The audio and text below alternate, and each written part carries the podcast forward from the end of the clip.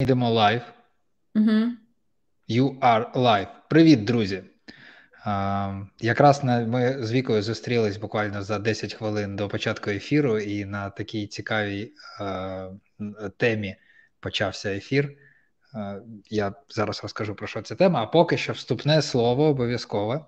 Тож, привіт, я Женя Гайдученко, і з нами сьогодні Віка Наливайко, founder і CEO База IT. База IT – це it рекрутингова платформа для людей і команд з продуктовим майндсетом. У нас насправді є окремий подкаст, який ми записали, якщо чесно, ще десь місяць тому, і все ніяк не можемо його публікувати, але він є. І там Віка розказує про базу IT, про а, що конкретно означає продуктовий майндсет. От, Тому кому цікаво, а, матимете змогу вже доволі скоро, я сподіваюся, послухати. У нас сьогоднішня тема це стратегії пошуку першої роботи. Я думаю, що багато з того, про що ми будемо говорити, е, буде розповсюджуватись не тільки на пошук першої роботи, а в принципі на пошук роботи. Можна буде екстраполювати на все. Але перед тим як піти далі, дуже важлива інформація про QR-код, який ви можете бачити, здається, в правому куточку нижньому. Е, це е, ми збираємо на рації для 57-ї бригади. Ми постійно допомагаємо 57-й бригаді. Вони знаходяться зараз недалеко від Бахмуту, і рації це така штука, яка е, по суті як розходник. Вони ми вже збирали, вони закінчуються швидко. Люди ну їх їх втрачають, їх знищують. Одна рація коштує 40 тисяч гривень. Якщо вам цікаво, чому така дорога рація, то вона має бути дуже конкретна, інакше їх просто дуже легко зламати, взламати русні.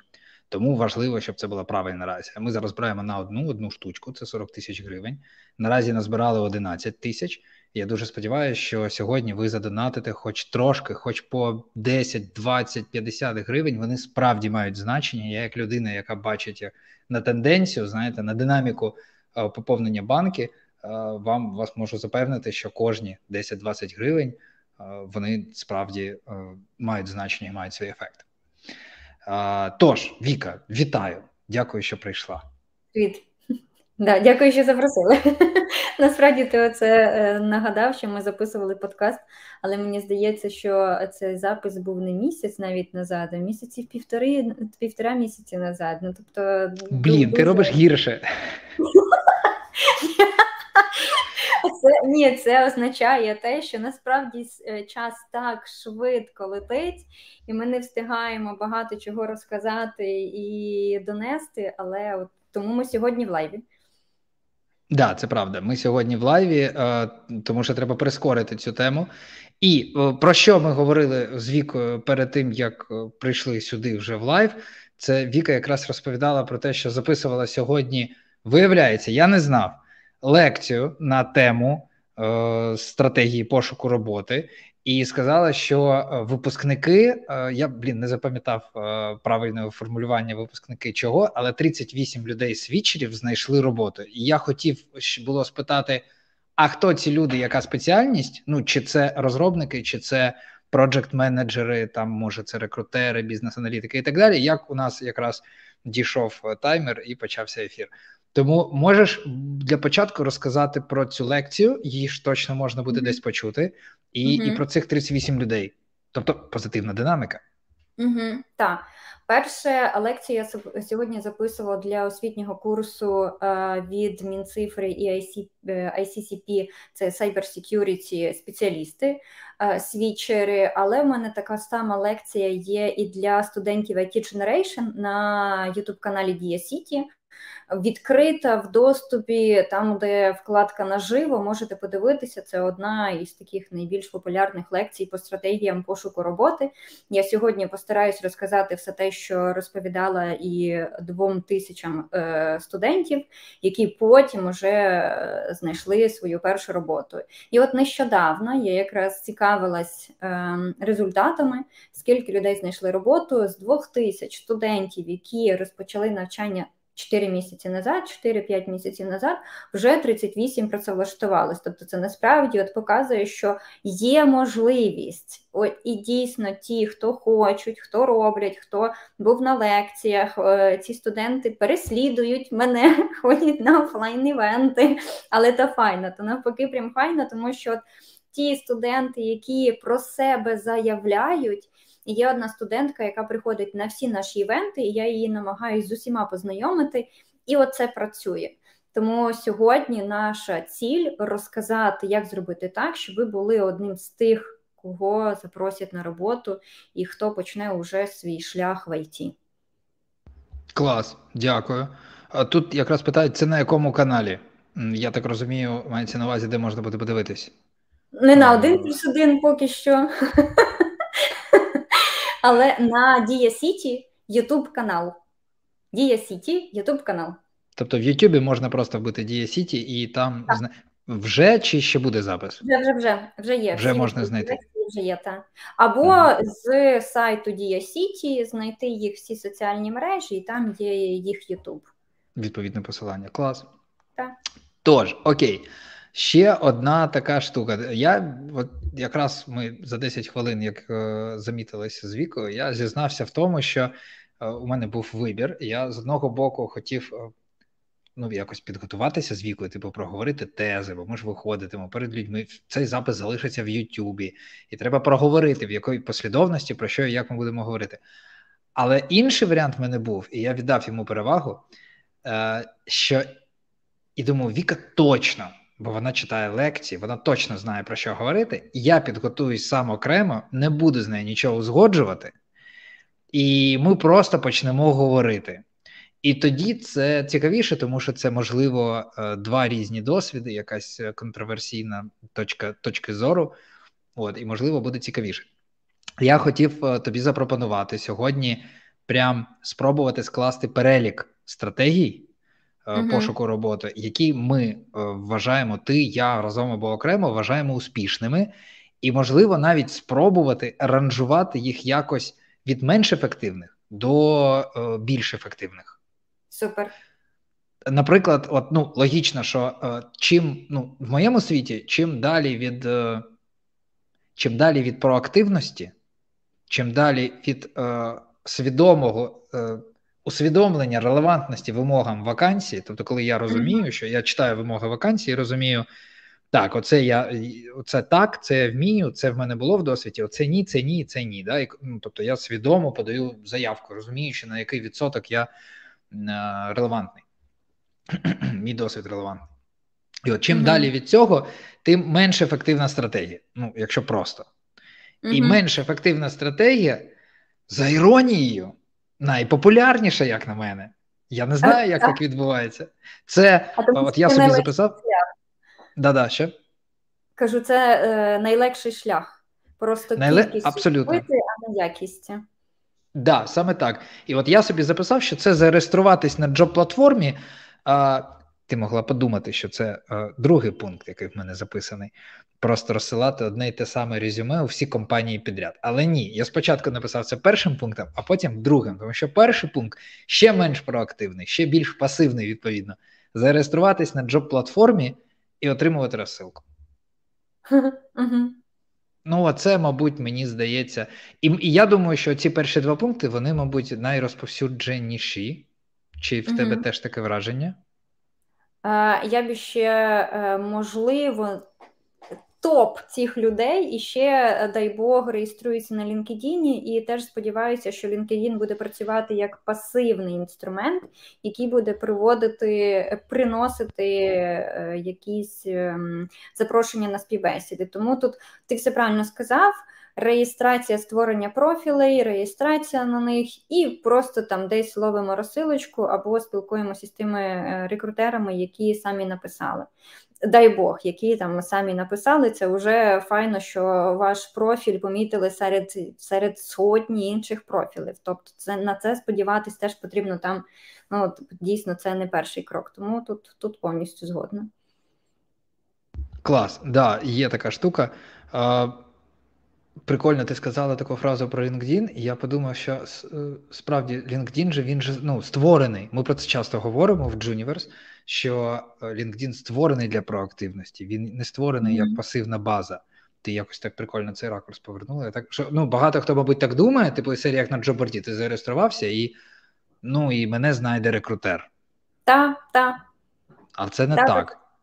Так і реєструються, взагалі не вміють заповнювати профіль. Люди не розуміють, що LinkedIn потрібно займатися, і вони не знають, що робити. Мене дуже часто на вебінарах, на лекціях запитують: а як мені вести мій LinkedIn? І я пояснюю, здавалось би, знаєш, банальні речі писати пости, навіть там якісь перепости статей із короткою своєю вижумкою. Я сьогодні написала там YouTube, е, посилання на YouTube, е, зробила дії із Федоровим. Теж знаєш, ну додуматись, просто перепостити е, інтерв'ю, яке ніби здається, що всі бачили, але ні, ви показуєте зону, в якій ви плаваєте, чим ви цікавитесь.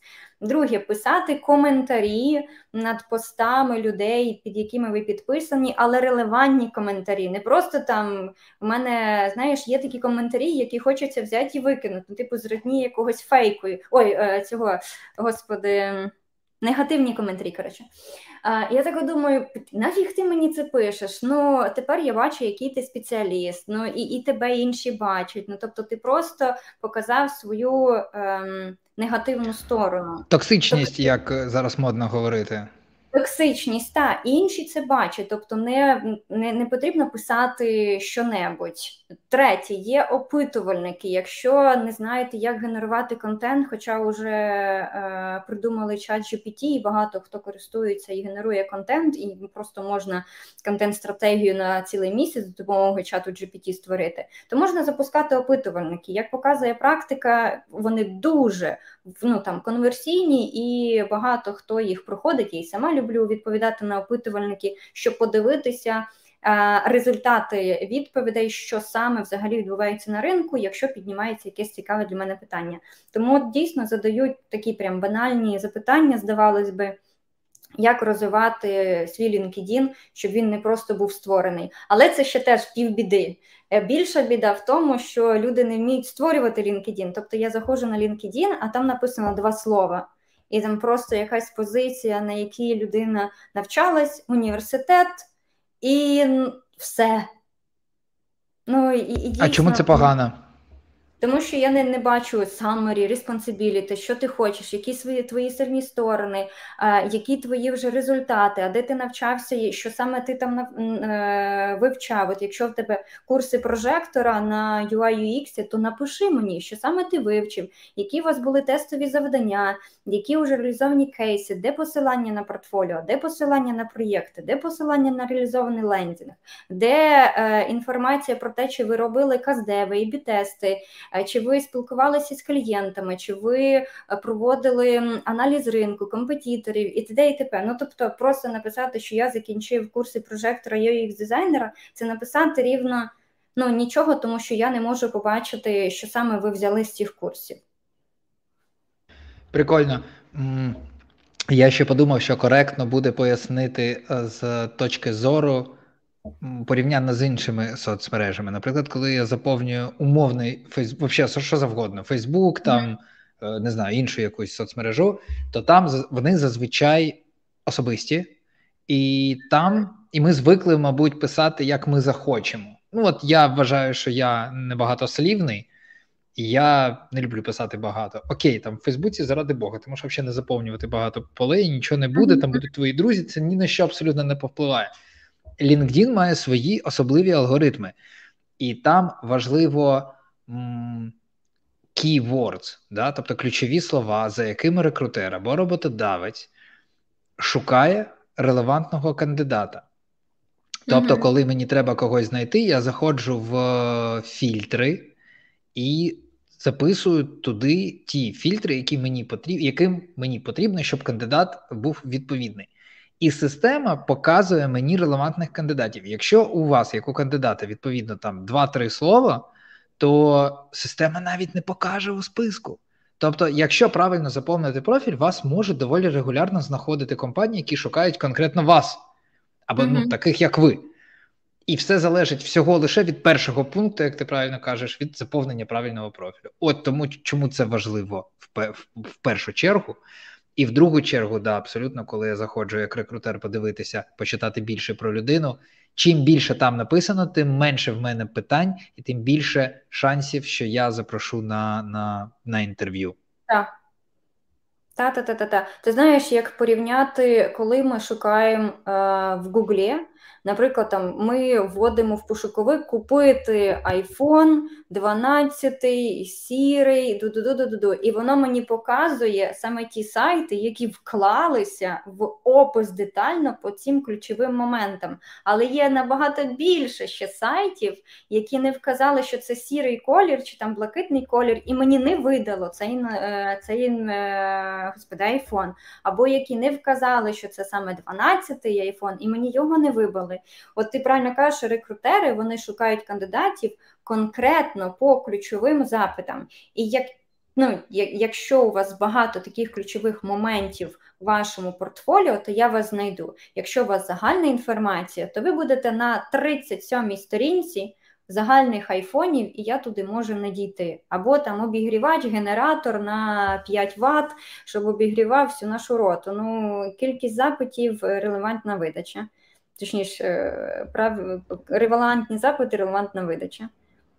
Прикольно, я е, ти сказала про 37 сторінку. Я згадав, що колись, е, коли я робот, працював рекрутером в полях, у нас була така практика ну, для різних цілей, там або нудно було, або просто щоб якщо дуже популярна вакансія, там типу React, наприклад, там Senior React, uh-huh. якийсь момент особливо, це просто був бум, всі шукали Senior React розробників, uh-huh. і відповідно ти знаєш, що коли ти відкриваєш LinkedIn і вбиваєш стандартні запити, то скоріше за все, таких як ти там сидить ще 50 людей по Україні, мінімум. І так само пишуть цим чувакам і дівчатам, uh-huh. розробникам. І ти такий, хм, я буду хитріший, і я піду з кінця я цього. Да. І ти, типу, йдеш, починаєш з умовної 37-ї сторінки. От. А, І і, да, і ще я подумав, що знаєш, було б класно зробити. Може, ми з вами зробимо якусь таку активність теж онлайн.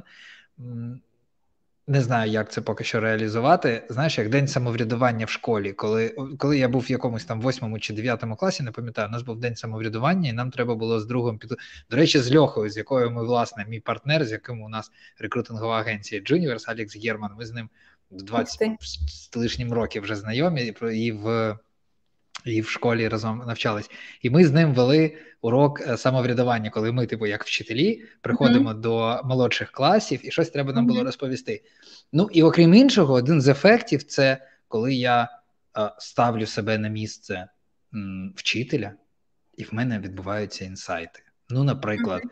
насправді весь клас добре видно. І коли хтось щось ховає під партою, це видно вчителю. Або там або готуватися до уроку важко. Коли хтось розмовляє, це заважає. Ну і так далі. І такі інсайти вони прям змушують подумати вперше за 9 років навчання, що ого, а воно інакше, по іншу mm-hmm. сторону, і дуже допомагає. От я подумав, що як влаштувати день самоврятування самоврядування е, для початківців, наприклад, або не тільки для початківців, які спробують е, стати в черевики, залізти в черевики рекрутера і просто пошукати якусь інформацію, пошукати кандидата, щоб зрозуміти, як саме рекрутери це роблять. І мені здається, це може сильно допомогти. Бо коли в тебе є вимоги вакансії, ти заходиш в умовний LinkedIn, а у сорсера набагато більше інструментів, ніж просто LinkedIn, але LinkedIn це простий на поверхні. І починаєш шукати по цим по цим критеріям, фільтрам, і починаєш бачити перші профілі реальних людей, і стикаєшся з тим, наскільки вони нерелевантно заповнені, наскільки тобі не вистачає інформації і так далі. і Тому подібне. І мені здається, навіть півгодини такої роботи можуть mm-hmm. дати багато інсайтів, типу, блін, я взагалі все не так зробив, щоб мене я нічого не зробив, щоб мене знайшли. власне. Mm-hmm. Я да, це дуже класна рефлексія. Я з тобою дуже згодна, і тут потрібно трішки поламати. Е свої мізки і подивитись, як воно відбувається по іншу сторону. Тому що тільки здається, що ви, якщо запостили, все, беріть мене всі. Але насправді вас ніхто не бачить, тому що ви десь там на 47-й сторінці, і навіть якщо бачать, то заходять і виходять, тому що ви нічого не зачепили. Мені геть зовсім не зрозуміло, чому я повинна вам написати. Ну, чим ви краще, ніж ті уже 50, які я передивилася до того, дві години сидівши, і з яких я вже вибрала 20, де максимально круто все описано, і я вже їм написала і чекала, і чекаю, допоки вони мені апрувнуть на завтра дзвінок. Або ми вже спілкуємось 100%. Або ми вже спілкуємося, так. І я подумав тут, якщо продовжити історію з стати в черевики інших людей, якщо зараз стати в черевики більш кваліфікованих спеціалістів, я думаю, що вони б сказали щось на кшталт. Типу, рекрутери читають профілі. Ви так кажете, типу, це має якесь значення. І так, тут я маю визнати, що справді багато рекрутерів їх можна поділити умовно на дві групи: професійних і непрофесійних, ну як і mm-hmm. будь-який напрямок. І справді в Україні доволі низький поріг входу в рекрутинг, тобто є багато рекрутерів, які ну, не вчитуються в профіль. Вони, мабуть, думають. Тут, до речі, схожа історія, мабуть. Мені здається, що вони думають, я просто напишу якомога більшій кількості людей. А раптом. Знаєш, що це виникає а раптом. Угу. Угу. Ефект а раптом, да. І мені хтось Ефект. відповість. Угу. Да. Мені нещодавно Ми... про е, sorry, переб'ю тебе, але це така біль. Мені нещодавно блін закопую рекрутерів. Я так борюсь за бренд рекрутера, так мені боляче. Але блін, ну це нікуди від цього дітись. Е, два тижні назад пише мені дівчинка англійською мовою, направляє посилання е, Senior е, Java Developer. Я, звичайно, я замотана, ознайомилась, думаю, ну блін, ну раптом вона щось не так. Потім вона мене пінає через тиждень і пише: типу, а ви ознайомились з вакансією? І тут я їй відповідаю, кажу, я то ознайомилась з вакансією. Senior Java Developer, прекрасна вакансія. А ви ознайомились з моїм профілем? І тоді вона ой-ой, sorry, sorry. Ну тобто, ну ну блін, якби вона якось було механічно, а тут прям знаєш, ще й пнула мене, я то ознайомилась з вакансією. Постіть її на вебсайті, будь ласка, але ж розглядали як кандидата. Да, це правда. Це як з продажами. Продажі насправді це дуже важлива навичка важлива. А я до того, що вміти, вміти продавати себе. Ми про це говорили з командою не так давно, ще до повномасштабної війни. Ми говорили про те, що ми грали в футуристів трохи, і уявляли собі, що насправді, мабуть, десь впродовж там найближчих 10 років стане зрозуміло більше для більшої кількості людей, що треба вміти себе продавати. І от ми сьогодні, ми поки з тобою розмовляємо, в мене там виникає думка, якийсь self-SEO оптимізація.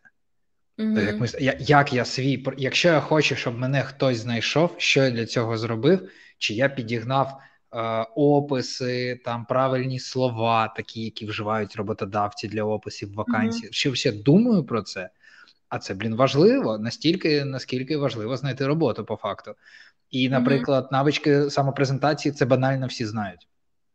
І от як ти зараз сказала, е, як ну, в продажах для того, щоб продати свою послугу або свій сервіс, ми пишемо персоналізовані е, якісь повідомлення людям, і mm-hmm чим вони більш персоналізовані, тим більш вірогідно відбудеться продаж, і людина зацікавиться зараз або колись потім. Але так. на це зазвичай немає часу, тому існують інструменти автоматизації, вони абсолютно бездушні. І вони погані, і це викупається одразу, моментально, коли тобі пише бот або розсилка холодна, тупа така, або що. Mm-hmm. І так само з людьми. Ні, Ніякої цікавості, ніякого інтересу вони не викликають, якщо от, отак плутають там або що. І навпаки, да. викликають інтерес, якщо вони викупили, хто ти, чому вони тобі пишуть, там і так далі, і тому подібне. Угу, Прикольно. Угу. Да, це точно. Я думаю, що ну, кандидатам теж потрібно зрозуміти і от вловлювати оці моменти рефлексії, тоді, коли їм пишуть персоналізовано, і також розуміти, що якщо ви пишете персоналізований мотиваційний лист то воно так само працює в іншу сторону. Тобто, вам приємно, коли рекрутер ознайомився із вашим профайлом, не пройшов мимо того, що ви розписували дуже довго і вкладалися, тому що робота над резюме, над профайлом це від, е, від тижня до місяця. Насправді можна вдосконалювати його і описати прям настільки круто, щоб це було ну, в топовий профайл. Так само з позиції рекрутерів вони звертають увагу, їм важливо, щоб людина ем, знала, куди подається, чому вона подається, чому вона вибрала саме цю компанію. Це мега важливо. Да, да, підтримую. Слухай, нам тут пишуть. Е, це у нас другий раз з тобою. Так, ми починаємо говорити. У мене в голові є якийсь часовий ліміт. А я розумію вже на 24 на 25 хвилині, що ми не дуже вписуємося, судячи з динаміки, яку набираємо. Я модератор. Я собі нагадую, що я модератор. Давай е, е, зараз повідповідаємо. Є пара прикольних питань, Угу, давай. а потім продовжимо по переліку видів типів стратегії. Добре. Тут питають. Тарас написав десь, е, що, типу, то давайте пофілософствуємо на тему, як заповнити профіль, коли ти англійську не знаєш. Е, гарна тема. Тут навіть нічого філософствувати. Потрібно знати англійську або знайти знайомого, який перекладе вам профайл. Ніхто не говорить, що вам потрібно проходити співбесіду англійською мовою. Це не не про те, що ви зараз прям не знаєте англійську мову і нікуди тут не зрушите. Найважливіше зробити резюме, профайл, е, щоб хтось допоміг вичитати. Ви, чесно кажучи, пройдіть перший етап, напишіть українською мовою весь свій релевантний досвід, запакуйте його, розпишіть прям детально, а потім може дійсно знайдеться людина, яка допоможе перекласти англійською мовою, або рекомендую DeepL Translate. Е, не Google Translate, а DeepL. Він дуже так native перекладає. Як як пишеться? Е, D, double E, е, P, N, E, велика L. DeepL. DeepL. Я попрошу адміна нашого, який зараз е, Юля uh-huh. веде е, комунікацію в коментарях. Е, можеш, якщо почула, знайти і скинути. Я думаю, людям буде цікаво. Дякую. Дуже крутий, і воно дуже класно перекладає, плюс е, підказує якісь синоніми, якщо там не звучить, або по е, по синтексусу якось не так, то воно змінює і підказує синоніми. Круто. Я ще сказав би, що ну, по-перше, так, в 23-му році взагалі не складно перевести. Ну, треба перевірити декілька разів на адекватність, але перекласти сторінку і загуглити, як правильно заповнювати. Є гайди в Ютубі, є фотки в Google результатах Images, Просто подивитись mm-hmm. на еталон, як це робиться. Правильні слова знову таки пам'ятаємо про фільтри. Так, сьогодні прямо один з інсайтів. Чи якщо ми якось пишемо там назву фреймворку бази даних і так далі. Ми пишемо так, як зазвичай це пишеться е, в описах вакансій. Правильна назва. Не скорочуємо, не там вигадуємо якийсь свій напис, щоб попасти в фільтр. От. Mm-hmm. Абсолютно. І про англійську я ще хочу сказати таку штуку. Понятно, що треба знати англійську, тому що глобалізація, євроатлантизм, і там більше грошей, і так далі, і тому подібне.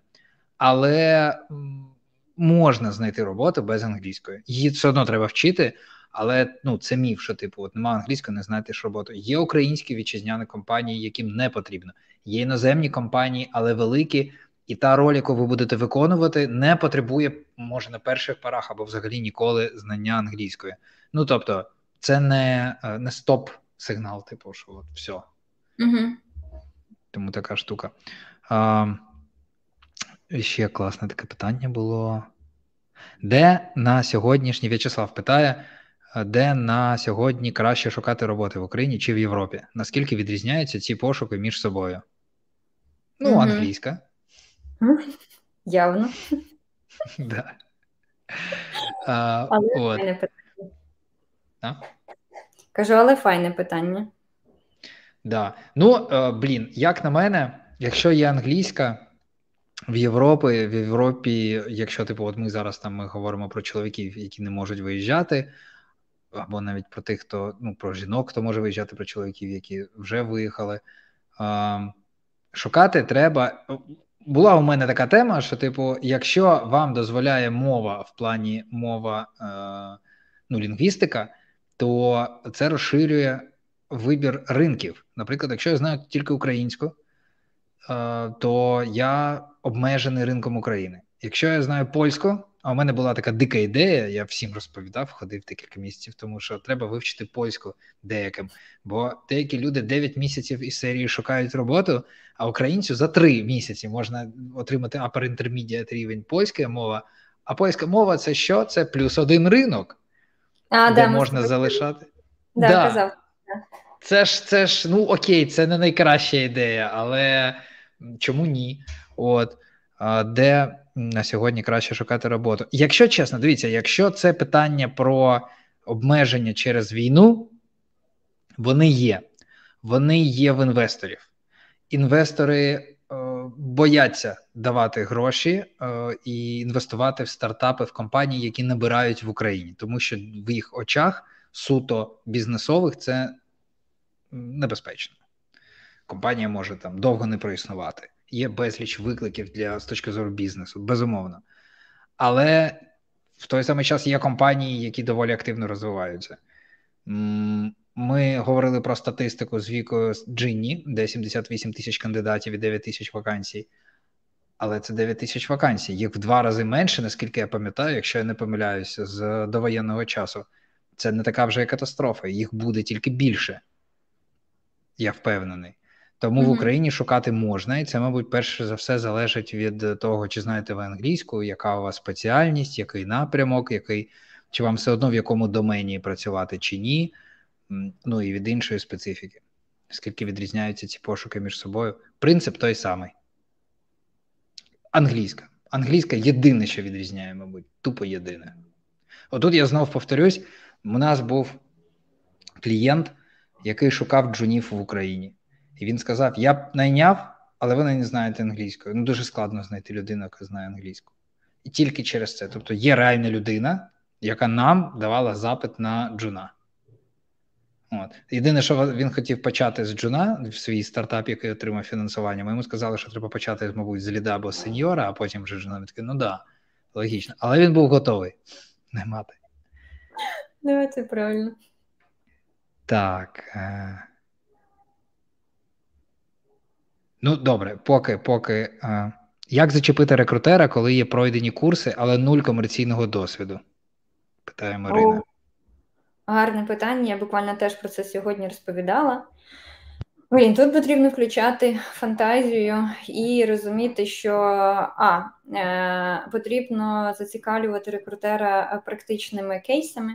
Тобто ви повинні якомога більше, більше, більше, більше робити різних практичних кейсів. Наприклад, в рамках курсів вам дають якесь практичне завдання, там, де ви використовуєте свій набутий вже теоретичний матеріал і намагаєтесь щось побудувати, зробити, проаналізувати і так далі. і так далі. Ви зробили це одне завдання, підійшли до лектора, запросили, попросили в нього ще одне. Пам'ятаєте, якщо ви були проактивні в школі, ми приходили і просили зірочкою. Я обожнювала хімію, я робила задачі з двома-трьома зірочками наперед, все робила. Я прям, ну блін, це я Ти з тих людей. Я з тих людей, які знають формули, які які да, приходили і казали, мені потрібно більше задач. Але це працює, ця проактивність працює і тут, в, в освітньому напрямку. Ви приходите і кажете: дивіться, я от реалізувала, можна, будь ласка, по-перше, ваш фідбек любий менторе, любий лекторе. А по-друге, дайте мені, будь ласка, наступне е, тестове завдання. Я хочу ще спробувати. І наступне, і наступне, і так далі. і так далі. Це перше. Друге, є хакатони, ніхто їх не відміняв. Навіть е, в минулий рік, за 2022 рік, я прийняла участь в чотирьох хакатонах як ментор. Їх було 100% набагато більше. Тому вони зараз точно є. Моя рекомендація проаналізувати доу і подивитись наступні хакатони, навіть якщо у вас немає команди, подаєтесь туди. Там е, є такі люди, як ви, будуєте всередині там команду е, і реалізовуєте продукт за два дні. Можливо, навіть якщо найгарніша ситуація виграєте призовий фонд, отримаєте пропозицію інтернатури в компанії, або, як мінімум, світитесь скрізь із тим, що ви виграли, і додаєте це в своє портфоліо. Третє. Волонтерські проєкти, які теж не мають ніякого грантової підтримки, інвестиційної підтримки, стартапи. Вам потрібно тут е, шукати через знайомих, шукати на різних нетворкінгах, конференціях. Вони є локальні в Києві, в Львові, в Одесі. Тобто почати говорити про те, що ви б хотіли доєднатися до якоїсь команди, яка хоче реалізувати певні проєкти. Зараз в мілітаритеху багато чого робиться, в адвертайзинг, ой, в education теху багато чого робиться. Тобто стартапи, продукти вони будуються, хардверні стартапи, які. Е, не тільки там в мілітарітеху, а в agriculture зараз е, будуються. Є потреба в молодих талантах, які готові працювати за стартовий капітал або чисто на на досвід. У мене є стартапи, які час від часу запитують Віка, де мені знайти таких е, кандидатів. І от тут потрібно замечити. Е, І ну, тут рекомендую теж дивитися на на база IT, але в більшості е, відслідковувати таке в соціальних мережах, тому що часто стартапери пишуть якісь пости в Фейсбуці, що от я шукаю свій волонтерський проєкт. Це правда. Е, ну, Дуже дуже дуже багато. Тут головне. Е, сидіти, тобто от не запостити е, свій профіль в LinkedIn і туди не заходити. Я в LinkedIn сижу вранці, дивлюся, що там відбувається, ввечері дивлюся, що там відбувається. І в обід можу, коли обідаю, я теж гортаю, дивлюсь, тому що мені цікаві інфоприводи, що про що пишуть, яка нова статистика мені попадеться, щось я насичуюсь постійною інформацією і намагаюся не бути відірваною від, е, від ринку. Вам теж потрібно це робити. Якщо ви почнете аналізувати, почнете підписуватись е, на людей, крутих відслідковувати інформацію, ви знайдете рано чи пізно якусь круту пропозицію і почнете співпрацювати. І а і четверте, це тестові завдання, які ви виконуєте, коли проходите співбесіди. Не варто їх нівелювати. Це теж ваш професійний досвід. Найважливіше тут просити фідбек, тому що тестове заради тестового для того, щоб зробити галочку, перейти на наступний етап. Ну давайте не будемо робити роботу заради роботи і не орієнтуватися на те, яка вигода у вас тут. Ваша найважливіша вигода отримати фідбек і зрозуміти, як покращити тестове таким чином, щоб потім воно було конкурентно здатним, і ви не робили 30 тестових завдань. Ви зробили три, зрозуміли, проаналізували на основі цих трьох. Е, свої помилки, четверте, п'яте було буде настільки офігенним, що ви ви вже просунетесь на фінальні етапи. Тому от мої чотири такі рекомендації. Кайф, дуже круто.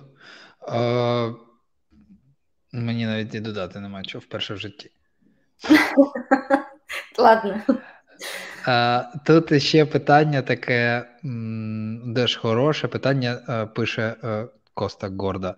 Питання навіть не в тому, щоб заповнити профіль. Питання в тому, що зараз задрали вимоги в вакансіях в 90% upper intermediate, це про англійську, чи ага. в кращому випадку intermediate. Отут я хочу сказати, що якраз на днях е, говорив з кимось на цю тему, що Ну, ми вже поговорили про це, що часто недобросовісні рекрутери такі є. І часто переписують вакансію, типу із серії: От є в мене завдання переписати написати вакансію. Мені там технічний хайринг менеджер, спеціаліст дав технічні вимоги. Можливо, англійська навіть і не потрібна, але що я роблю? Я йду в Google, знаходжу схожу вакансію, переписую її. Там написали її перінтермідіат, не було б непогано, хай залишається.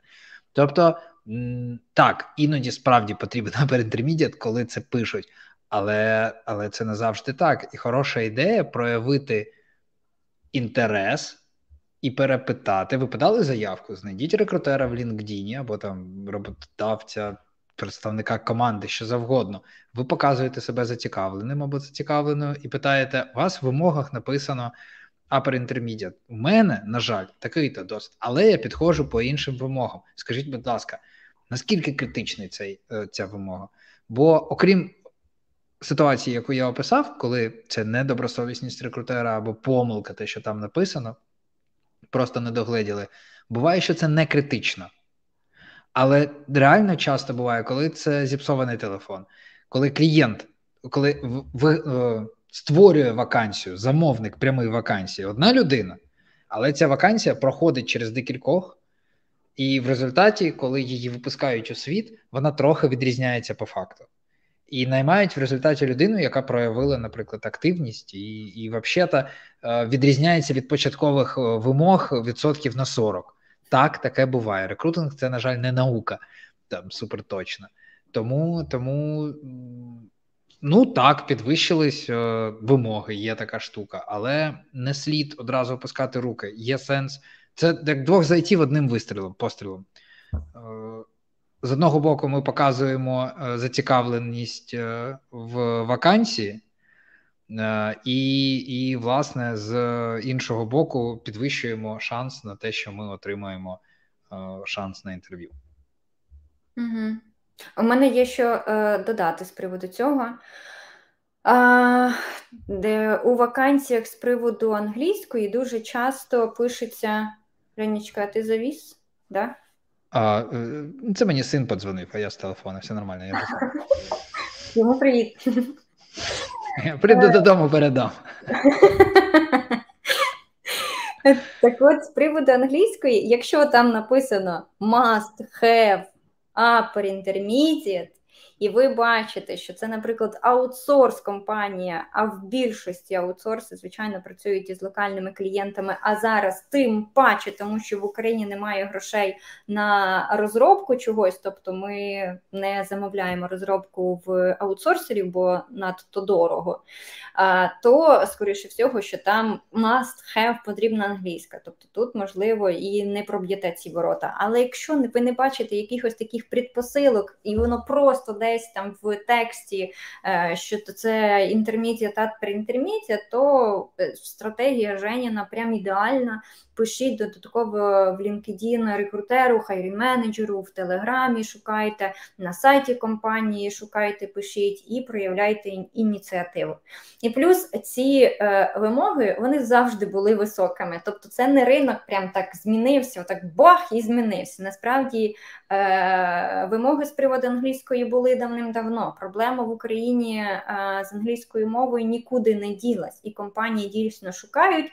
Зараз це може бути максимально ще критично англійська мова, тому що а, більшість українських компаній пішли на міжнародний mm-hmm. ринок, тому що там зараз гроші, їм важливо, щоб вони наймали людей, які можуть спілкуватися, комунікувати з клієнтами, які о, дійсно відсоток е, ринків з якими співпрацює Україна, зараз дуже змінився і все більше фокус туди. Локальний ринок, на жаль, просідає.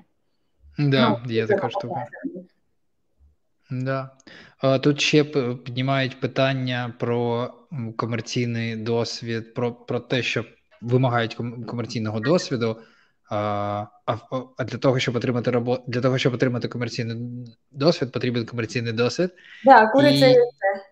Да, да, да. І і фріланс я не вважається релевант. Чому чому фріланс не вважається комерційним досвідом? З мого е, хотів красиво знайти синонім. Ну, з мого досвіду не знайшов. Фріланс не вважається таким, тому що очікують, що людина вмітиме працювати в команді. Це справді важливо.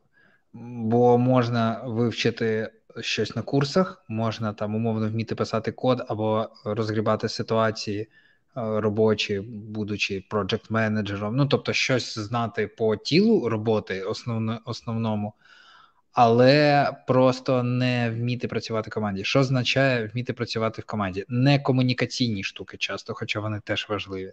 Це означає вміння працювати в, з інструментами для команди Jira. Я зустрічав людей. Це безумовно не мова, не йде мова про розробників, але в нас були ситуації, коли до нас приходили люди, і вони не не знали. Е, вони не знали ділового тонкощів ділового спілкування і як працювати з особливостями Google диску. Ну от у нас в IT це абсолютно нормально. Я не знаю, елементарно вислати інвайт, поширити там, ну тобто елементарний е, рівень користування ПК. Якось так. Знову таки я підкреслюю, я не кажу зараз про розробників, але аналогія дуже дуже дуже влучна, тому що е, ти шукаєш довгу людину, Вона, начебто, проходить інтерв'ю, але тобі на, на думку не спадало перевіряти на такі елементарні штуки. А потім ця людина приходить на свій перший робочий день і ще декілька тижнів, якщо не місяців, займає оцей процес адаптації, поки людина взагалі в'їде, про що навіть розмовляють колеги. І кожне mm-hmm. слово доводиться пояснювати. І тоді стає питання: а чи воно того вартує? І залежно від того, наскільки термінова вакансія, наскільки кваліфікована потрібна людина і так далі. І тому вважається, ну, вважається, я підкреслюю, е, це якесь е, уявлення у деяких роботодавців, що фріланс всього цього не містить. І як тільки такого кандидата, який там рік попрацював на фрілансі, е, помістити в контекст команди, у якої свій темп, свій сленг, е, своя швидкість, ну, типу, це дорого і довго. Дешевше і швидше знайти людину, яка вже працювала в команді, і не буде цього адаптаційного періоду. Так все просто. Так і є. Ну, да, тут таке питання, да, що його особливо на цей доволі вичерпно. А що робити в такому випадку? Ну, можна можна іноді писати, що це все одно комерційний досвід. Можна потім на інтерв'ю пояснити, що саме це було. Е, Є такий варіант. Можна. Е, я знаю, часто сеньори, вже люди, які допрацювались до серйозної кваліфікації, вони згадують свій, свій початок і вони кажуть, що вони йшли умовно працювати за будь-які гроші, е, навіть дуже маленькі, яких не вистачає, але півроку рік треба пропрацювати, але хоча б де зараз, мабуть, актуально насправді там місяці чотири навіть і вже можуть розглянути. Зараз пішов вже е, лік на на типу 4 місяці там у джуна комерційного досвіду. Окей, розглянемо. да? Може таке бути. Е, але заради цього досвіду. Ну, типу, він є, він хоч щось дає. Угу. І, і я ще тут Да, Женечка, продовжуй, потім я додам. Я тільки хотів сказати, що, до речі, ми ж, ми ж зараз розробляємо розробляємо конкретно для джунів е, платформу, і е, одна з граней цієї платформи буде джобборда для джунів з нуля до 18 місяців. І у нас там буде фільтр по місяцях. Тобто роботодавець зможе прийти і там обрати від трьох місяців наприклад, комерційного досвіду. Це я до того, що ми це робимо на основі дослідження ринку, враховуючи, що це нормально, коли я шукаю джуна, і у джуна три місяці. Ну, раніше це було, ну, що таке три місяці? Це тільки адаптаційний період. Ми рік, рік мінімум. А зараз це стає якось окей.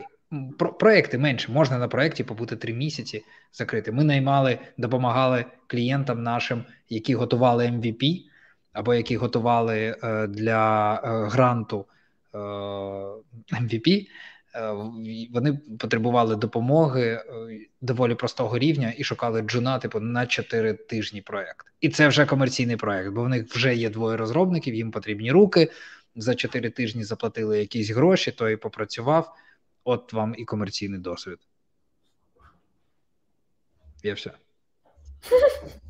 Е, Насправді так, круто, погоджуюсь. І дивіться, якщо у вас є попередній досвід нерелевантний, але ви працювали в е, команді, тут можна класно е, опрацювати і оформити мотиваційний лист, що та добрий вечір. Я бачу, що ви шукаєте е, комерційний досвід. Я там останніх півроку працював на фріланс на фрілансі і маю трьох е, клієнтів і три реалізованих проєкти в it напрямку. Я знаю, що вам важливо, щоб е, людина мала комерційний досвід і ще й орієнтуючись на команду. Я працював в команді всі мої там 15 років до цього в девелопменті, ну в плані в будівництві або десь в FMCG, і я знаю, як вибудовується внутрішня комунікація з командою, що це таке там технічне завдання, дедлайни і так далі. і так далі, і так далі. Тобто, ви можете просто це ем, перекрити своїм досвідом з попередньої сфери і розказати, що ви взагалі то командний гравець. Але саме в ІТ у вас є поки що лише фріланс. Теж багато таких історій, коли перша робота в ІТ саме фріланс, е, і її потрібно правильно подати. Абсолютно. Так, я тут взагалі несеться, ти знаєш, в коментарях прям така жвава бесіда, стільки цікавого. Але давай тоді я пропоную на якийсь час зосереджимось, зосередимось на наших, е, нашому переліку стратегії, mm-hmm. потім повернемось в коментарі. Тож, ми з тобою проговорили дві найнеефективніші стратегії з нашої точки зору. Це перша, найпасивніша. Зареєструватись на джоб-платформі, джоб-борді і отримувати розсилку. Просто нічого не робити, дивитись, що буде. Mm-hmm. І другий, і друга стратегія це просто розсилати одне і те ж саме резюме у всі компанії підряд. Давай так, мабуть, мабуть, ми, мабуть, не кажемо, що це не працює. Це може спрацювати. Але просто Але... там відсотків 2-5, ну 5 з натяжкою. Да, да, да. Типу, якщо у вас є час. І ви оптиміст. Якщо вам пофіг на свою е, кар'єру, тому що ну зрозуміло, які там будуть е, направляти. Тобто, якщо рекрутер не закрив вакансію з тих кандидатів, які подаються, а йде в сорсинг, відповідно, щось не так з тією вакансією. Да, да, абсолютно. От, е, тобто, можна можна знайти так, але це буде довго. І третій в мене, наприклад, записаний: е, зробити два-три різні формати резюме. а тут вже стає цікаво. Два-три різні формати резюме під різні домени або типи компанії. Угу. Можемо поговорити, що це означає. Підготувати супроводжувальний лист на випадок, якщо він потрібен, це не обов'язково пхати його всюди. Але коли mm-hmm. питають, от, будь ласка, я вже там колись півдня на це витратив, він є. Тобто підлаштуватись під вимоги різних компаній. Mm-hmm. Як тобі така стратегія? Ну, це мега важливо. Я ж зараз собі шукаю талент-сорсера, і я звертаю увагу на те, як люди ростуть. По знаєш, ем, по відношенню до пошуку роботи і по відношенню до до себе. І дуже багато кандидатів написали мені е, такі міні-мотиваційні листи, зааплаялись на базу IT на вакансію, і знайшли мене в LinkedIn і там написали просто коротенько. Дехто направив через нашу корпоративну почту, дехто ще щось, але в мене близько 30%, в мене зараз 30 аплаїв, і близько 30% дійсно із мотиваційними листами, тобто, коли люди дійсно пропрацювали і написали свою мотивацію, що я хочу спробувати. Я там е, слідкую. У мене одна дівчинка навіть з Тернопіля приїхала на наш івент в Юніт Сіті для того, щоб з нами познайомитись. І я вчора її співбесідувала, і я не змогла з нею поговорити в Юніт Сіті, бо теж купа всього було на нетворкінгу але вона прям приїхала з Тернополя для того, щоб познайомитись, е, підбила ще й своїх е, знайомих і прийшли по, по класно провели час, послухали і побували у нас на, на івенті. Тому Круто. Активність, проактивність це мега, мега, мега круто. Але є інша сторона. Я бачу, коли мотиваційні листи Ctrl-C, Ctrl-V. Дійсно, mm-hmm. мотиваційний лист, супровідний лист. Він не повинен бути як не знаю, там есе, яке е, просто показує весь ваш професійний досвід, що не вклалося в резюме, а несе більш художній характер. Це не процес супровідний лист. Супровідний лист він змінюється, він адаптується, тобто вступна частина адаптована, середина повинна бути, звичайно, досвід не змінюється, його потрібно трансформувати і щось вивести в пріоритет, і кінцева частина теж е, індивідуальна під кожну вакансію.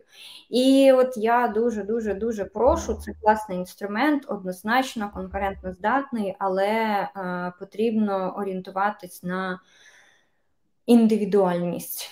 І правильно розпочинати оцей перший call to action, е, якщо ви пишете конкретній компанії або конкретному рекрутеру чи хайрінг менеджеру. Кайф, да, безумовно. І хороша ідея, е, можна ж подивитися Насправді, перед тим як його писати, можна нема сенсу про це говорити. Все є в інтернеті, але зробить, зробіть, треба зробити research. Ну тобто, не умовно перший найпростіший е, найпростіша структура написання супроводжувального листа. Типу, мені картинка сподобалась. Ну я так роблю іноді, якщо чесно, коли мені дуже впадло і не хочеться щось робити. Знаєш, ти такий гуглиш, дивишся на те, що там, там три пункти всього, знаєш, нормально, що три пункти, ну умовно. Uh-huh. Але ну блін, це важливо. Порівняйте, витратьте на це годинку. Подивіться, що пропонують різні ресурси, різні компанії.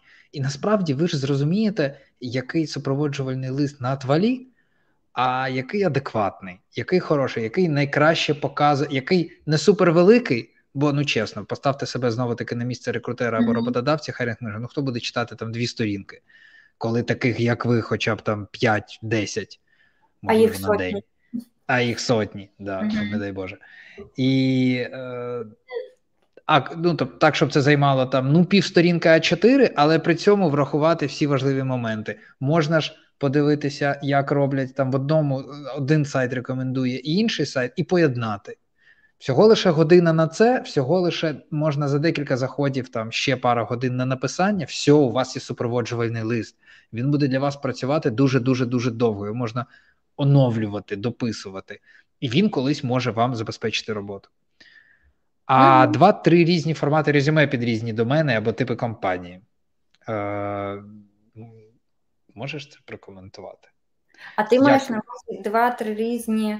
Е, а, а... Під різні домени, під різні компанії, я да, я подумав: ну, дивись, е, наприклад, я шукаю для там, у мене є якийсь мій конкретний стек, і, наприклад, мені все одно в якому домені. Бо я думаю, найчастіше людям все одно. Це з отриманням кваліфікації люди вже починають думати, там мені подобається фінтек. У мене багато досвіду у фінтек, я хочу там продовжувати.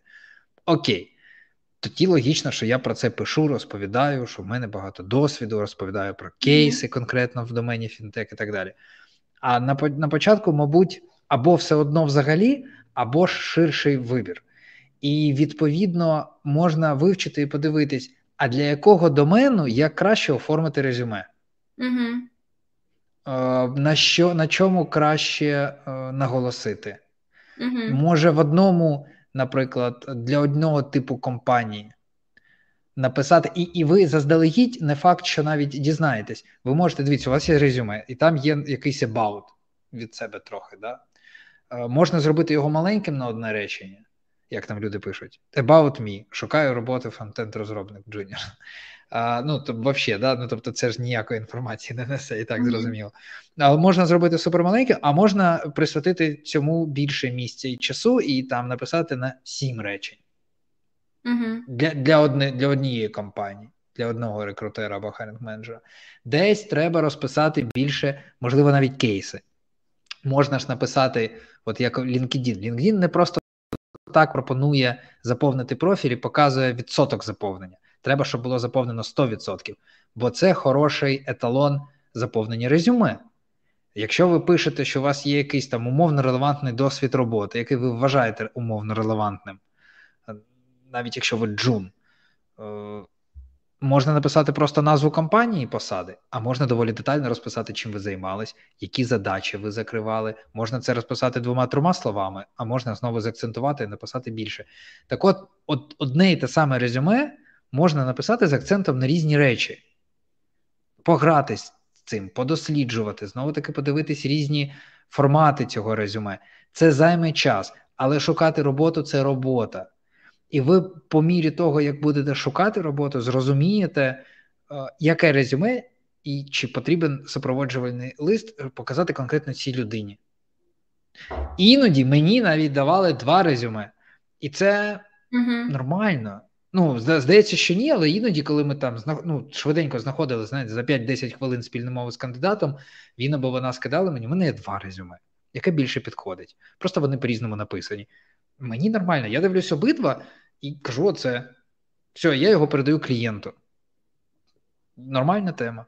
От, тобто, це, а це що? Це проактивність, це краще розуміння своїх сильних сторін, що виділити, на чому наголосити ну там да, що запропонувати, ну, от mm і так далі. От, от таке yeah. маю на увазі. Ну і це релевантність тут дивись. Пропозиції є згодна, тому що є такі дуже позиції, які фулстекерні, грубо говорячи. От є е, ті самі курси, які навчають і HR, і рекрутингу. Але якщо я буду подаватися на рекрутера Мені геть зовсім не потрібно виводити в пріоритет мої HR е, навички, якісь е, тестові завдання, там і ще, і ще, і ще. Мені потрібно повністю наситити, пріоритизувати рекрутинг е, скілами і рекрутинг результатами. Паралельно, якщо я хочу в HR, я беру і виділяю все те, що я навчила саме в HR напрямку, тому що рекрутинг тут є нерелевантний. HR не займається рекрутингом, йому важливо працювати з процесами, з командою, і там геть зовсім інші, інший набір навичок.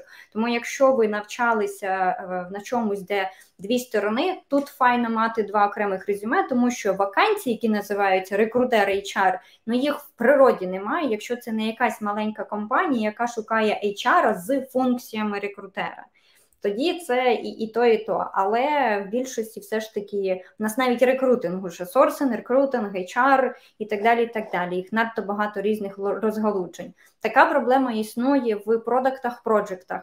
Ти можеш на е, якійсь позиції працювати продакт проджектом, але коли ти вийдеш в ринок не не розуміють рекрутери, що тобі пропонувати і в чому твої сильні сторони. Вони не будуть пропонувати позицію проджекта, тому що бачать проджект, продакт, і тут, ну, типу, ви ж не сфокусований проджект. Є питання до цього. І не будуть пропонувати продакт, тому що проджект і продакт це ну блін, навіть продакти від продактів відрізняються. Тому, якщо була от така прям. 360 за, за 360 е, вакансій по посадах краще тоді окремо проект, окремо продакт, і тут навіть можна протестувати, подивитися, наскільки збільшиться конверсія. Тому в плані позицій однозначно пріоритизувати і виводити е, конкретне резюме на конкретну вакансію і робити якісь резюме чітко по різним напрямкам, куди хочете розвиватись. Project Manager, два окремих резюме. Не потрібно все писати через слеш. Але з приводу сфери тут я можу якраз дискутувати, тому що Клас. важкувато зробити резюме під кожну якусь виділити якусь сферу. Тут найважливіше в моєму випадку правильно пропрацювати summary і наголосити, що я. JavaScript developer, який має рік досвіду роботи в двох gamedev проєктах, тому мені пропонувати лише gamedev, gambling, фінтех і так далі я не розглядаю. Тобто часто прописують саме в summary, в LinkedIn, в резюме, які його пріоритети в сфері.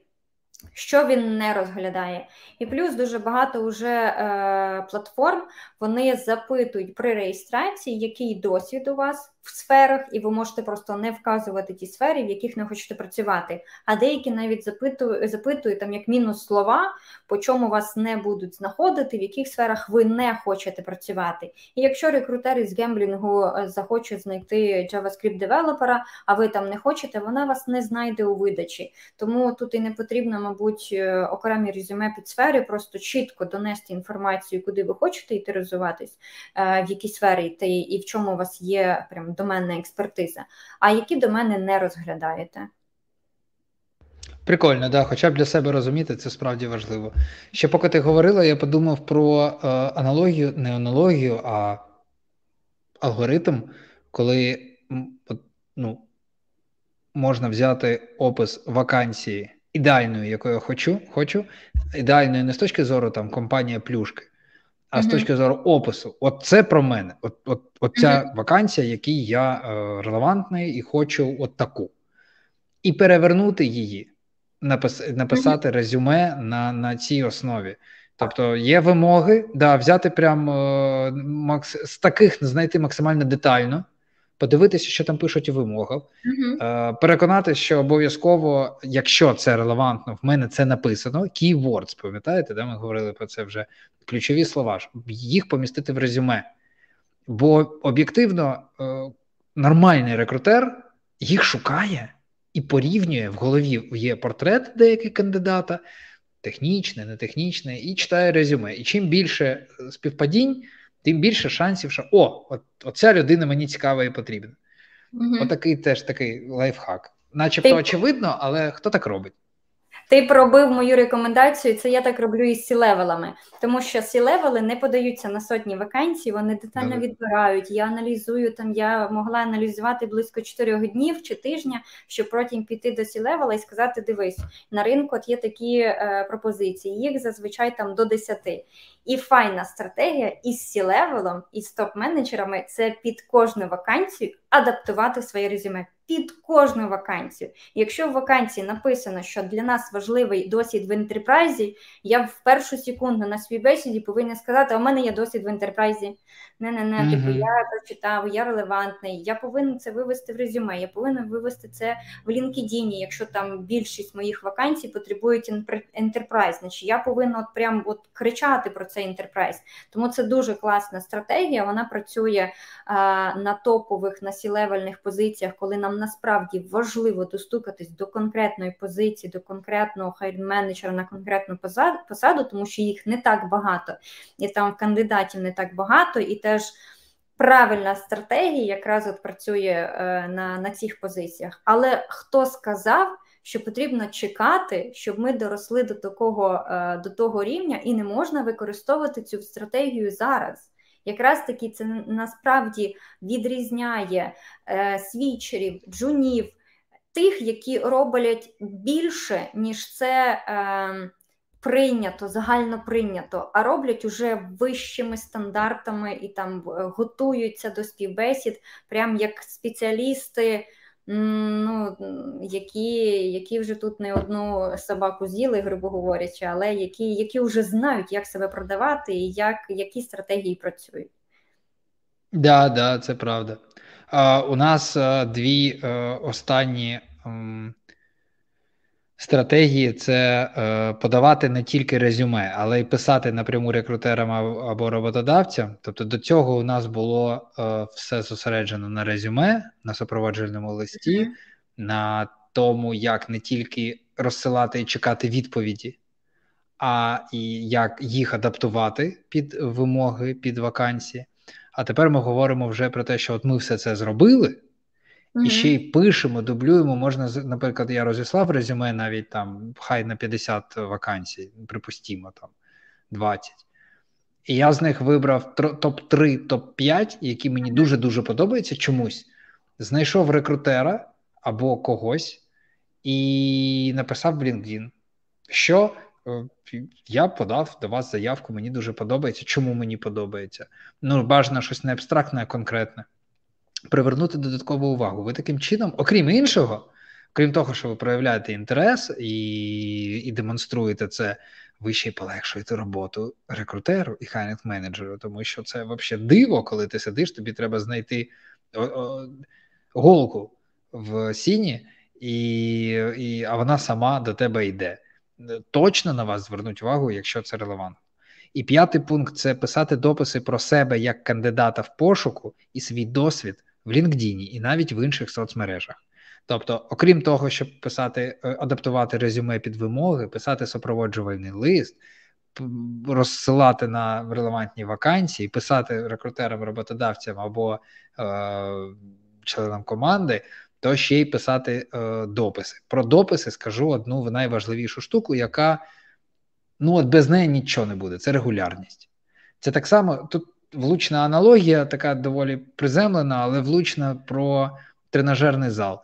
Якщо ж прийти в тренажерний зал і там один раз підняти штангу, ну ніякого ефекту від цього не буде. Буде тільки якщо ходити регулярно, тоді буде ефект. Тут так само від того, що написати один влучний пост, дуже навряд чи буде якийсь е, системний важливий вагомий ефект. А от вагомий ефект від регулярного постингу буде. І тут можна писати про, поки ти говорила, теж я таке класне щось придумав. А, про власне, про от як ти говорила аналогію з C-level ом, mm-hmm. про що якщо в мене є якийсь конкретний досвід, то я про цей досвід перш за все за все і кажу. Це це блін, це дуже класна насправді рекомендація. Можна дописи про це писати. Якщо я той самий там не знаю, я тестувальник е, Джун, пиши про тестування. Пиши про мануальне тестування, що ти не знаєш, що знаєш, що вивчив, чого не розумієш. Це нормально. Ти Джун, ніхто не очікує, що ти будеш все розуміти. Ми це власне демонструємо на наших перших трьох публічних інтерв'ю. Поки що всім зробили офер. Може, їм страшно відмовляти, звісно, в прямому ефірі, але зробили, не дивлячись на те, що кандидати далеко не на все відповідають. Ну, типу, ніхто не очікує цього. Натомість ви починаєте асоціюватись з доволі великою аудиторією, як людина, яка знає, яка цікавиться і знається там на тестуванні, наприклад. Отакий варіант. Угу. Знаєш, у мене в досвіді було, я написала пост в Фейсбуці, що я розглядаю роботу, і цього було достатньо, щоб знайти роботу. І в мене багато хто із знайомих за допомогою поста в Фейсбуці знаходили собі роботу. Дуже багато знайомих. Я стільки кейсів використовую для приведення, от як це буває на практиці, і, власне, в мене такий ж такий самий кейс. Тому, якщо знаєш так підфіналізувати, все повинно розпочинатись. Я це ділю на пасивну і активну стратегію пошуку роботи. Все повинно розпочинатись із пасивної, але це фундамент як в будівництві. Тобто це просто з чого взагалі розпочинається, але це ще не е, ще не будинок, ще не робота, ще не можна орієнтуватись на те, що це запрацює, що до будинок можна заїжджати жити. Що це таке пасивна стратегія? Ще раз підфіналізовуємо те, що казав е, Женя, два пункти: розміщуємо резюме. Створюємо профілі і підписуємось на розсилки. Це взагалі прям базис. Наступні кроки вже активною стратегією. Перше, відгукуємось на вакансії самі, пишемо мотиваційні листи, релевантні. Друге, пишемо про себе е, в LinkedIn тим компаніям, куди направили, вибираємо топ. Не обов'язково прям дійсно всім всім всім всім всім писати, але підбираємо все ж таки вакансії і не всім відправляємо резюме. Е, стратегія зараз працює не кількісна, а якісна. І чесно, рекрутери дивляться на кандидатів. От, от чесно, я можу не зайти в базу IT, подивитися, які там в мене резюме. А я піду і подивлюсь в LinkedIn, тому що мені там вискочило, і я почну переписуватись в LinkedIn, і вже мені кандидат скаже, що він мені направив резюме на базу IT, і я із того там, десятка кандидатів, які мені в, е, в на база IT направили резюме, я почну спілкуватися із тим, який мені в LinkedIn написав, і воно ще й доповнить те, що він направив резюме, тобто він е, направив в LinkedIn, тобто він звернув. Свою увагу серед цих 30 кандидатів через LinkedIn, я його і там отримала, і тут я про нього тепер точно знаю і точно пам'ятаю. Плюс в моєму випадку а, мені це грало більш в таку сторону, коли мені було стидно, коли мені пишуть кандидати, що а я вам направив резюме, а я така, блін, я там щось забула, не дійшла. Тобто, насправді стільки багато роботи, що може щось випадати. Тобто, може кандидат якийсь просто випасти, або я відкрию резюме, і воно мене вісить ніби відкрите, але мене хтось відволік, і я вже не встигаю. Тому обов'язково пінайте. Пінайте, пінайте рекрутерів, нагадуйте про себе. Ще одна моя рекомендація: введіть табличку, Excel-табличку або Trello заведіть, як вам зручно, де ви будете вести весь свій хайрінг процес. Компанія, вакансія, Е, посилання, хто е, що що за менеджер, посилання в LinkedIn, коли зааплаїлися, яка зарплатна вилка, навіщо це робити? По-перше, ви будете бачити всіх, і ви зможете пінати тих рекрутерів, кому ви відправили, і будете розуміти, хто відповів, хто не відповів. Друге. В момент, коли ви вже будете на фінальних етапах, ви зможете проаналізувати, а яка компанія дає найбільшу е, там ставку, а де є бонуси, а де які бенефіти. Тобто ця історія вона допоможе вам вибрати най смачніший офер і не згадувати там в голові, а що було на співбесідах. А ну це надто почесно, надто багато інформації, щоб е, зорієнтуватись дуже швидко.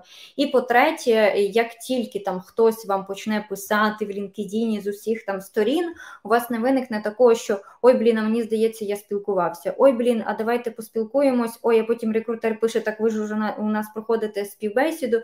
Не буде оцих якихось моментів, які будуть вам навпаки ну, там, в, в мінус працювати. Тому це ще одна дуже важлива рекомендація. І четверта обов'язково використовуйте ваш нетворкінг, соціальні мережі, не просто пишіть пости, а й скрізь говоріть. Теж класна історія. Знайома. Е, три місяці назад е, вона зустрілася із своїм знайомим, який теж е, привів свого знайомого. Він шукав дизайнера. Вона проговорила, що вона якраз дизайнер. Вони просто зустрілися попити коктейль. Він розказав пропозицію. Вона сказала, що вона дизайнер. Зустрілись на наступний день в офісі. Вона вже три місяці працює дизайнером в нього в команді. Не проговорила б вона цього, не знайшла б таку пропозицію, ну не отримала б. І знову ж таки, це якісний підхід, тому що вона не направила жодного резюме через якісь джобборди, якщо це, звичайно, не база IT. Е, тобто вона не йшла е, пасивною стратегією, от вона пішла в комунікацію цією активною стратегією. Тому правильний підхід і правильна стратегія зараз це починаємо з пасивної. І е, всю основну роботу 90% робимо в активній стратегії. Клас. Якраз ти дала супер розгорнуту і круту відповідь. Е, було питання: то яка найефективніша стратегія пошуку? Ми мало не втратили весь весь сенс розмови. Дуже круто. А, Я е, слухай, я вирішив е, зробити такий якір і написати. Я от зараз написав на цей чатик, там, де часто частина нашої команди і частина команди Вікі, щоб зробити потім якийсь summary з mm цих стратегій, які ми обговорили, додати від себе, бо тобі точно є що додати від себе. Мені болить, а є що додати. Є що сказати дуже. І і написати на днях ми десь в LinkedIn десь опублікуємо з посиланням на запис е, цей, щоб людям не треба, не, не всім там цікаво і є час слухати годину 15, яка у нас вийшла по факту, а можна буде тезисно ознайомитись з основними моментами. От. Так, Це я спеціально сказав публічно щоб е, Щоб вам стало соромно, і ви подивились все. Це це теж, да. А друге, щоб підписатись під цим, і вже написав нам в чатик, щоб не забути. Угу. От, Щоб точно це зробити, бо це, блін, класно, буде дуже корисно. Звали. Так, ну у нас година 15. Я думаю, що, мабуть, досить, хоча хочеться більше. Хтось придумав, що не більше години треба робити е, стріми і подкасти. О, Ну, мабуть, це логічно, бо люди втомлюються. Ранні люди. Скажи, да. Ми Ні, тут ну... розмовляємо і нам нормально. Так-так-так. Ну, сподіваюсь, е, підтримайте нас лайками, е, підтримайте, напишіть, будь ласка, чи вловили ви за сьогодні якісь інсайти, чи було корисно, і е, чи ця година 15 пройшла з користю. Бо мені сподобалось, я прям кайфую. Так, бачиш, у нас кожен раз так. Я думаю, що треба ще. Тут теми просто невичерпні. Нам треба збиратися регулярно, бачиш, вже не запис робити, а стрім, і угу. відповідати на питання. Треба збирати питання е, аудиторії. Тут я от аудиторія. Майже 60 людей, які зараз нас дивляться, принаймні, звертаюсь до вас. Е, чому ви такі пасивні? От ми, наприклад, створили канал Don't Panic IT Junior Jobs. Я думаю, що там плюс-мінус всі там є. І нам часто пишуть, що класно, що ви таке робите. Але коли ми задаємо питання, типу, от дивіться, ми плануємо стрім, залишайте свої питання, ми на них відповімо, то не залишайте питання чомусь. Ну, Тому важко працювати з аудиторією. Але якщо будуть питання, це класно. Ми, ми їх зберемо, підготуємо відповідь детально і надамо. І це ж е, краще, ніж видумувати на ходу. Так, нам пишуть дякую. Дякую навзаєм. Дуже дякую, що прийшли. Дякую, що побули з нами годину 16. І до зустрічі. Всім так, гарного так. і безпечного вечора. Донатьте! Донатьте, будь ласка, я тільки хотів собі нагадувати і забував. Будь ласка, друзі, хто хотів, але забув, заслухався віку. Е, згадайте, перейдіть по QR-коду або по е, посиланню яке я зараз скину нам в чатик. І, будь ласка, хоч що-небудь, е, наскільки у вас я е, буде час і натхнення, зробіть це. О, дякую, клас. А, Що ж, всього найкращого, до нових зустрічей. Всім па-па. Бувайте.